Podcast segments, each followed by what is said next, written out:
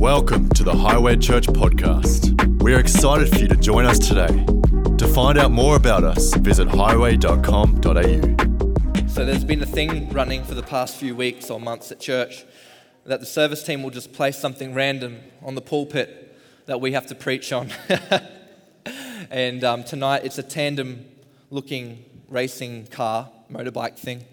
And um, I guess my best is don't do life on your own. This is a race that we need people alongside of us with and that we need to do this in tandem. So the person sitting next to you is your encourager, they are your cheerleader. In fact, in fact, God says that heaven is filled with those who are cheering us on. So we're not doing this race alone. We are doing this race with people cheering us on. And church, it is better done in community than without. We are not an individual church. We are a church that is a community of people brought under the grace and truth of Jesus Christ, running this race of life.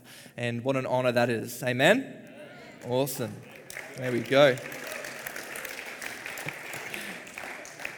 This is going to get creative. So, if you see people in the next few weeks doing these awkward looks at the pulpit, it's just because they've seen something and they have no clue what to do with it. I got lucky. House of Restoration.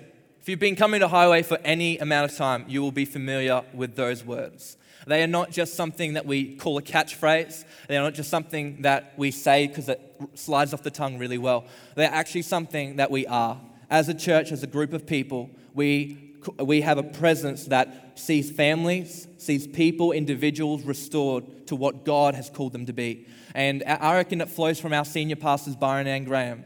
For the duration of their ministry, they have seen many leaders, church leaders, uh, community leaders, uh, men and women, families restored in Highway Church because of their anointing. And I believe I'm speaking on the, uh, us being a house of restoration, but it really flows down from our senior pastor's heart to see families restored, to see a church that is mission focused but family minded, and to see, to see the church together continuing to be, to be the church that we've been called to be today. Not the church that we wish to be or the church that we could be, but the church that we've been called to be today.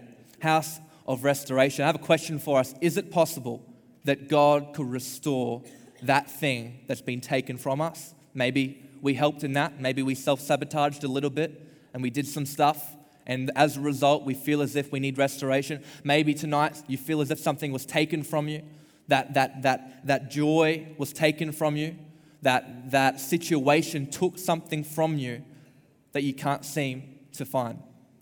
Do we believe that we serve a God who can restore that which was taken? Do we believe that we serve a God who, as He said it, as He's given it, no man can take away? Do we believe that we serve a God who can, who can come through in that family situation, who can restore that health, who can restore the finances and the wisdom needed to activate them, who can restore those relationships around us, who can restore that mindset, that He can restore our minds to being joyful again, that He can restore our perspective from being down and being out and being lost to being found in His arms. Do we believe that we serve a God who is able to restore? Is it more than the phrase house of restoration? Is it more than just being able to say that we've been restored and actually knowing that we've been restored by the power of God that's in us? I wonder tonight what would happen if we had the revelation of God's restorative power in our life afresh. We're all on this journey. Everyone, we are a fragmented humanity and God is in the business of bringing all the pieces together and building something magnificent. We have been fragmented from our, from our beginning, but we will not be fragmented in the end. We will be whole. And it's the journey of life that we take. Do we believe that God can restore? Restoration is a weird word. sounds like hard work. If you think, if I think of it, I think restoration. I think of houses. I think of pulling things down, putting things up, moving things. If you've been doing any house restoration, you will know the hard work that is in that.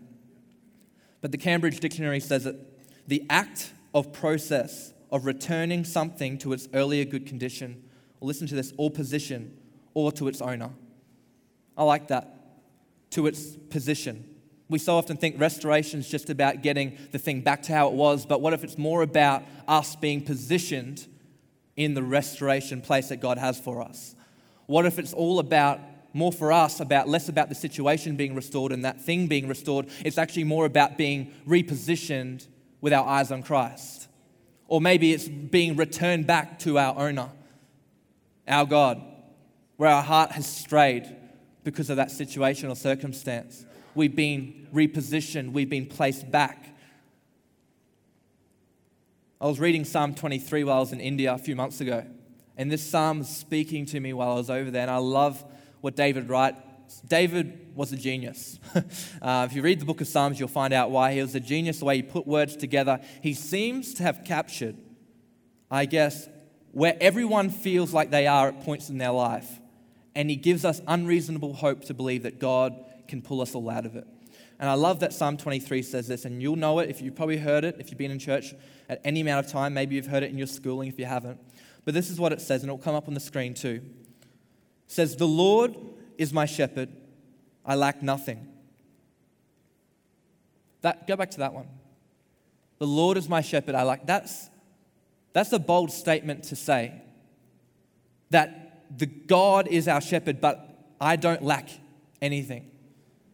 There's nothing that I lack in this life when I know that God is my carer, that He's my provider, that He's my surety, He's my security. There's nothing that I lack. He continues and he says, He makes me lie down in green pastures. He leads me beside quiet waters. He refreshes my soul. He guides me along the right path for His name's sake. Listen to this. Even though I walk through the darkest valley, I will fear no evil, for you are with me. Your rod and your staff, they comfort me. You prepare a table before me in the presence of my enemies. You anoint my head with oil, my cup overflows. Surely your goodness and your grace will follow me all the days of my life, and I will dwell in the house of the Lord forever. I love that psalm because it gives us unreasonable hope. It gives us a hope that doesn't find reason in where we are right now, but points us to the reason being in Christ. That even though we feel hopeless in this situation, we can have an unreasonable hope in our Savior. Even though you feel hopeless where you're at right now, there is a God, there is a Savior, Jesus Christ, who can permit us to have unreasonable hope, and it doesn't even need to be founded in the natural. And so often we try to find our hope in the natural. When God is working behind the scenes, He is working in our lives and upon our lives, and He's bringing restoration, but it may just not be the way that we thought it would be, it would come about. It may look different to what we imagined. You see, I love that David writes this, this passage knowing what it felt like to be a king, yet also a shepherd. I think David, I was thinking about this during the week, had a better perspective on what that felt like than anybody else. He knew he was king and he still had to be the shepherd out in the field. Samuel had anointed him. He knew what it felt like to have to serve and take care of the flock, even though you are royalty. And as he writes this about our God, I was thinking about Jesus. He knew what it felt like to be king, yet also be the shepherd. But more than that, he was also the lamb. And I love that David writes in this scripture, even though I walk through the valley of the shadow of death. See, I don't fear evil. That's what he's saying. I can walk through. And I love what Pastor Caleb says a lot. He says, Don't stop in the valley of the shadow of death. Don't start camping in the valley of the shadow of death. And so often that's what we do, isn't it? We find ourselves in the situation of life where everything seems pulled away and we camp in the valley because we think there's nothing ahead of us, there's no hope ahead of us. But the word says, though I walk. And, church, are we a, are we a people that are walking through the valleys, through the darkness that surrounds us? Are we a church that is moving forward into the great things that God has? I love how one scholar puts Psalm 23, and he, he phrases it perfectly. He says it's a little bit of a long statement, but this is what he says about Psalm 23. It has charmed more griefs to rest than all the philosophy of the world. It has remind, reminded in their dungeon more felon thoughts, more black doubts, more thieving sorrows than there, than there are sands in the seashore. It has comforted the noble host of the poor. It has sung courage to the army of the disappointed. It has poured balm and consolation into the heart of the sick. of captives in dungeons, of widows in their, pinch, in their pinching griefs, of orphans in their loneliness. Dying soldiers have died easier as it was read to them. Ghastly hospitals have been illuminated. It has visited the prisoner and broken his chains. What a way to put unreasonable hope. It, what a way to put this passage of Scripture. That it, it, it gives us unreasonable hope in where we are. See, church, tonight we're about to hear of a story of restoration power. Because there's one thing to be told, is another thing to see. And I want us to get some unreasonable hope for us as we hear the story tonight. I want unreasonable hope to get in our hearts and souls and produce something in us that goes, when we leave this place, we walk out with something that we didn't have when we walked in that change can happen in 2020. And it's not the year that's going to change anything, it's my perspective that's going to change everything. Nothing changes with the year, the calendar dates. Everything changes with a mindset change and the actions to back it up. And, church, when we walk out of here after hearing this story, can I just ask, let's be encouraged. Let's get ready. Let's, let's draw out all the little bits of unreasonable hope we can gather from the story tonight that we can walk out of here and say, I'm ready and I'm hope filled. When we get hope filled, something shifts. Proverbs 13 12. The reason why we fail to hope sometimes is because we hope in all of the wrong things other than the right thing. We know the scripture, it says in Proverbs 13 12, hope deferred makes the heart sick, but a longing fulfilled is a tree of life. I love the way the Passion Translation puts it. This is what it says When hope's dreams seem to drag on and on, we've all been in those places. When hope's dreams seem to drag on and on, the delay can be depressing. But when at last your dream comes true, life's sweetness will satisfy your soul. But when at last your dreams come true, life's sweetness will satisfy your soul. When we hope in God, everything changes about our situation, our circumstance. Why? Because it's not an unreasonable hope. He is true to his word. Every weapon that is formed against us will not prosper, whether we see it now or don't. Nothing that is turned against us will be our demise. In fact, it will be our weapon. Every test will turn to a testimony when we learn to hope in Him.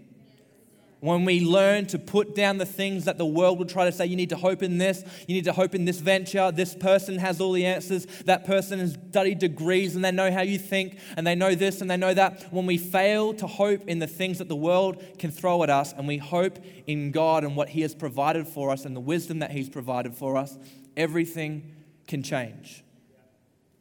But when at last your dreams come true, life's sweetness will satisfy your soul. I was out at Chinchilla last night in, I guess, mid outback Queensland. It's about five hours' drive. Who's been to Chinchilla? Anyone? Oh, wow. There you go. Watermelon Festival? No, I've been to the Chinchilla. Yeah, you have. Awesome. I've been to the Chinchilla Watermelon Festival. But I was out at Chinchilla and driving out to Chinchilla. I haven't been out there for about two years, but it was my friend's engagement party. And he had it at his property. And driving out, it was evident that this was the driest I have ever seen it. I've been going out there since I was 13, and this is the driest I have ever seen the outback. And it was literally just a dust bowl. There is no grass, there is no greenery, there is dust, red dust everywhere, and um, it was shocking. And as I'm out there, uh, we, we parked the car and we're walking up, and around my friend's house, his mum has been, she's been living on the land all of her life. And she has been watering the grass around, she's been using her water, which is saying something there, to water the grass, just a patch of grass on the outside of her house. And it is lovely and green and lush. And I just mentioned it to her in passing last night. I'm like, I see the green patch. She's like, Yes, I've been watering it. And she's like, Sometimes I just go and sit out there and I look at the green patch. And it just gives me hope that the drought will break soon. And I thought I can learn something from that. I took a mental note and said, I can learn something from that. That while in her drought, while she's not seeing the rain or the provision, while she's not seeing anything fall, she will make a place and she will sit in a place and she will look at the good thing that she is able to, uh, that she is waiting to break open. She will look at the grass and she will she, hope will rise within her to continue to go out the next day and the next day and the next day and the next day. And so often what we fail to do is we fail to water the things in our life that give us that little bit of hope. Because a little bit of hard work, or because it's that, incon- it's that inconvenience, or because we don't have the time, we feel as if we, we're just so busy running around. We fail to water the things that sprout faith. And it's, it's not like her whole backyard and everything was covered. It was a tiny, minute little piece of her thousands and thousands of acres that was perfectly green. But that was enough to instill hope in our heart that the drought would break. And maybe tonight we could learn something. Maybe tonight we can go home and we can ask God, God, would you just give me some revelation from your word? If I pray to you, God, would you just start to pour your words into me? God, would you give me a little bit of hope right now? You see, coming to church is a great place to start, but it is only the start. This can't be the little bit of hope for our whole week because we will fail at times. But if we have something every day that gives us that little bit of hope, where the green is grass, and our hope can be filled, we will see the droughts broken. We will see the droughts broken in each and every individual life eventually. But we've got to keep hope filled and not hopeless. See, we need to get a vision of the drought breaking in our life. We need to get a vision of our life being restored or our situation being restored. We need something, church. We can't we can't go on fumes. It's relationship. It's real relationship. We used to say it at youth. Real relationship. It's not fake, the relationship with God. It has to be something that is real because if it's something that's real, it can sustain life even through the darkest valleys, even through we may, even though we may doubt. You see, David looks back on his life and they say that he wrote this in the later parts of his life. And I wonder if he wrote this looking back, thinking of all the things that he had done wrong, thinking of all the places he's been caught up, all the things that he, situations he was placed in. You see, that when he, even when he fought Goliath, they were in between two valleys. And I wonder if even then he started to think back, you know what, the darkest valley, I won't fear evil. You're my carer. Because he had a realization that if he cared, he was diligent in what he did, but if he cared for his father's flock like he did, and we're told that he did really well, if he cared so much about them, how much more does God care about him? You see, this is a personal revelation. It's not the Lord is our shepherd, it's not the Lord is the shepherd, it's the Lord is my shepherd. And there's a big difference. Sometimes we get so caught up in the corporateness of church that it's all about our and us and they, which is fine. I'm not saying it's bad. But there comes a time when life puts us in situations where it has to be the Lord is my shepherd, the Lord is my strength, He is my healer, He is my restorative power, He is my hope, He is my joy, He is my answer. The Lord is my Savior. It has to turn to individual, our individual revelation at one point or another. I'm going to ask two people to come up on stage. And these two people, they've been coming to Highway for a number of years now, and they are inspirations. Their story will inspire you. It's, it's a story of unreasonable hope. It's the story of restorative power of God. It's the story that will encourage us and will give us that little bit of green grass that we need. Whether we go through this direct, uh, direct thing or not right now, that's no problem. But we will be empowered and, and hope filled walking out of here by listening to the testimony of these two people. And then following that, we're going to baptize these two people because they are here to make a statement tonight that the old is gone and the new has come. They are here to make a statement tonight that as they've been included in Christ's death, they will be included in his life as they've made a statement saying, As for me and my house, we will serve the Lord, they want to make that statement tonight and they want to make it loud and they want to make it proud. So I'm going to invite Andrew and Kerry head to the stage and I'm going to ask them a few questions. But can we please give it up for them tonight as they come along?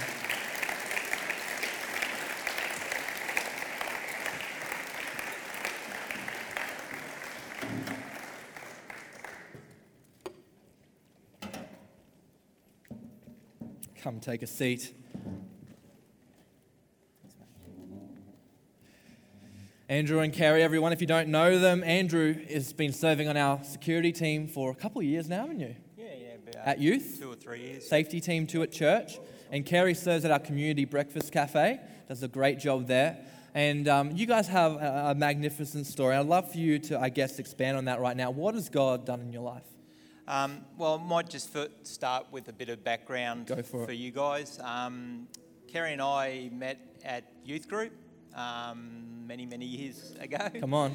Um, we were we were married in um, 1998, um, and we had our first child, Grace, in March 1999.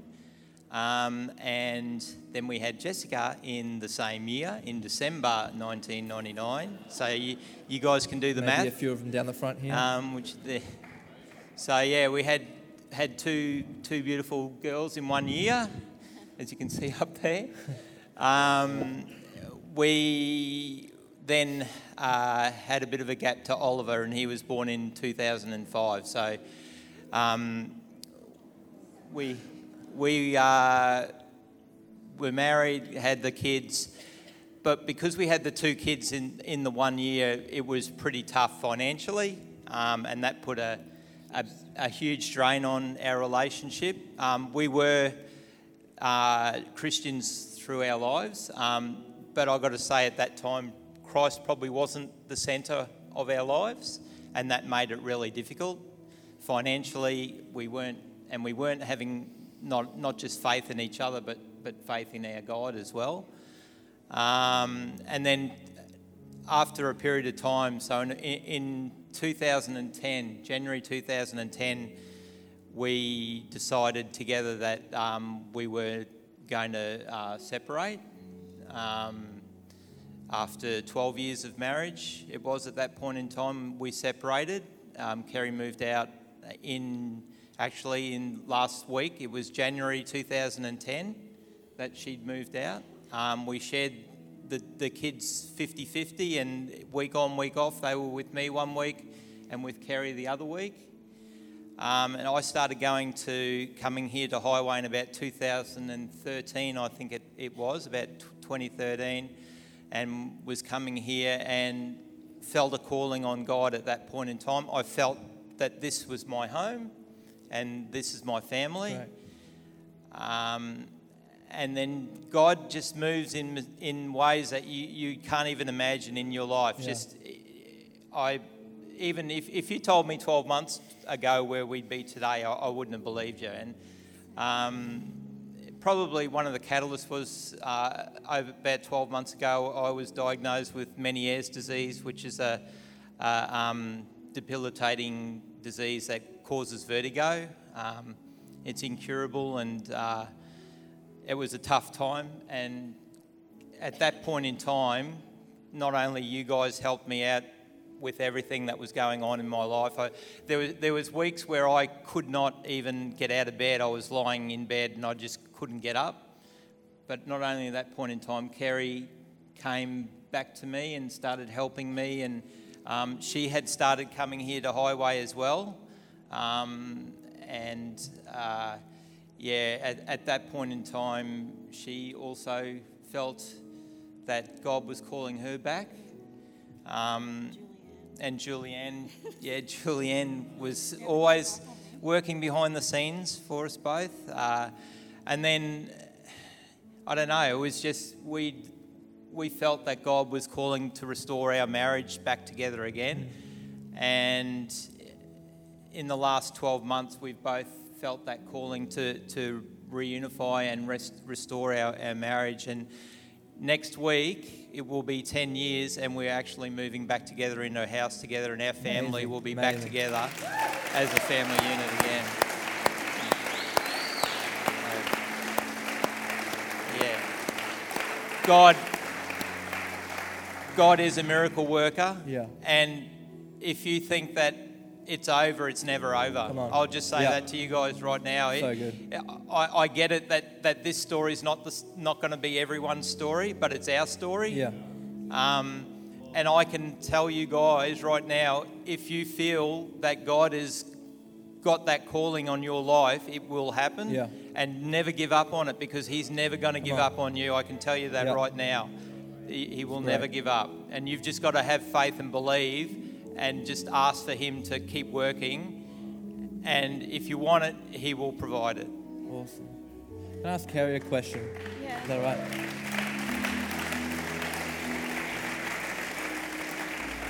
What is it? What has it done on the inside of you? This story, this I guess story of restoration, power, and a miracle. How does that like? What has that done for your faith? Uh, I, I just love God so much.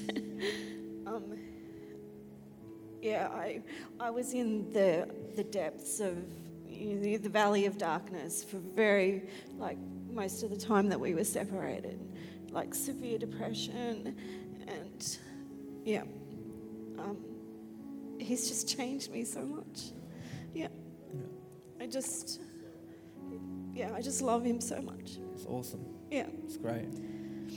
And every time I look at Andrew, like I, I just love him even more. And that's only possible through God. Yeah. So good. That was amazing. And this decision today to get baptized together. Um, we were just talking about it before, but we've been talking about it for ages. It's like a, a clean slate. Yep.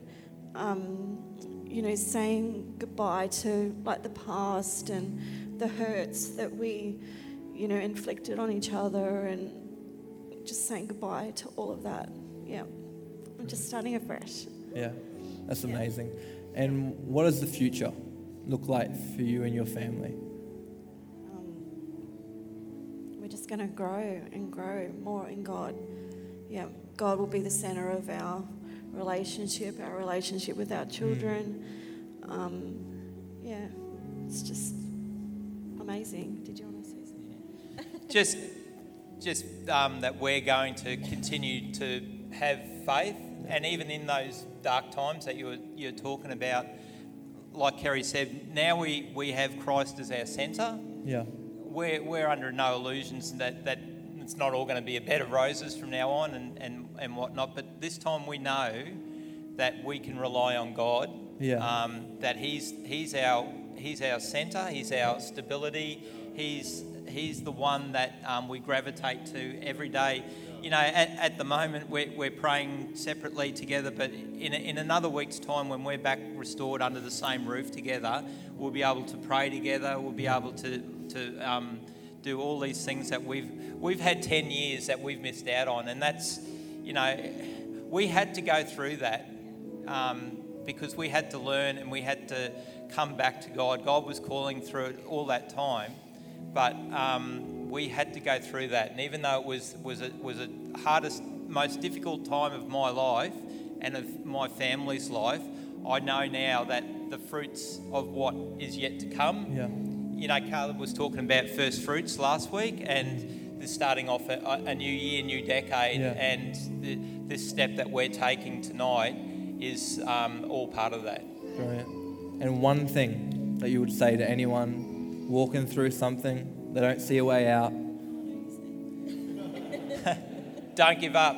Um, never like give it. up. Never give up. Like um, you, you can have your doubts, you can have your unbeliefs, you can, you can have all your, your faith tested, but you know, God never gives up on you. He will never give up on you, and and um, you just have to just keep, like you said, you just have to keep walking through that valley. Don't stop. Just keep walking through it. And at the end of the at the end of that um, valley, there's an open plain, Yeah. and and um, I can see now that my family and I we're we're walking out into that open plain now. So good. So good. Are you ready? Shall we do it? Yeah, absolutely. I'm excited. Yeah, Let's do it. Pastor Caleb.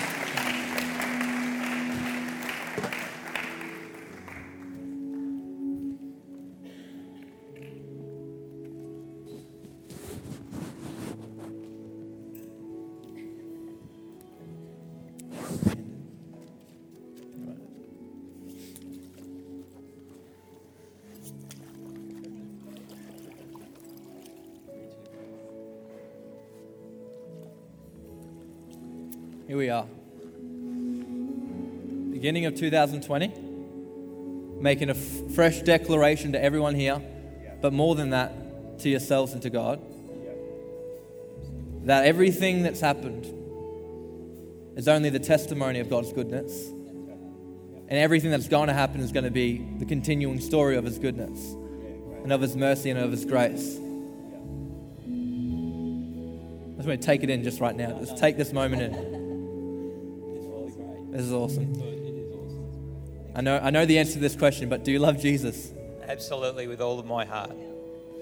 Most definitely. Most definitely. Fantastic. Well, we're going to get you down here.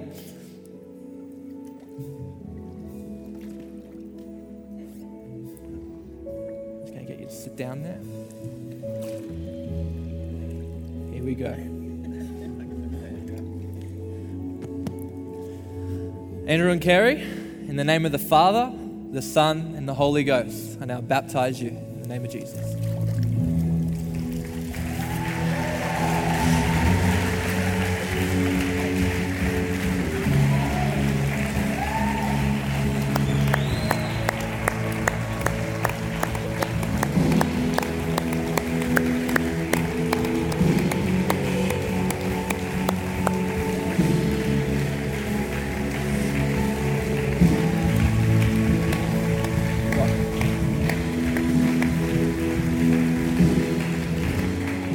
Right now, we're just going to pray for you.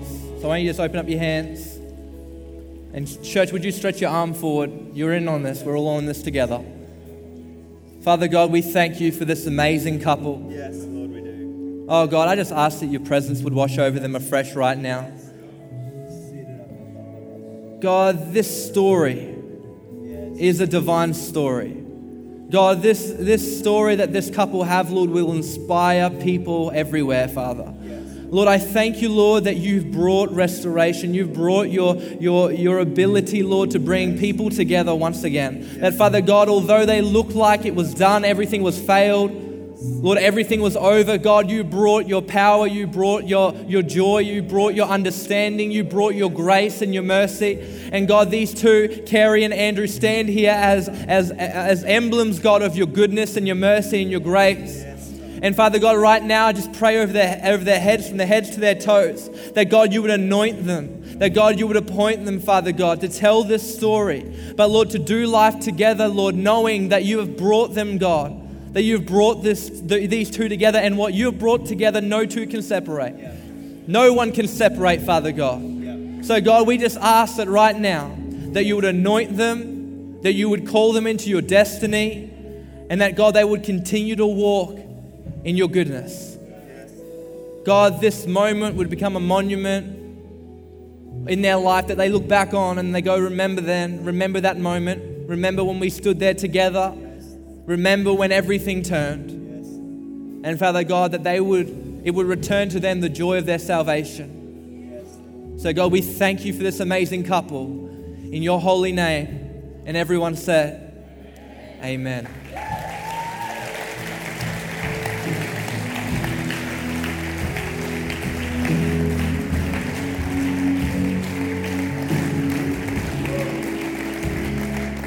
Church,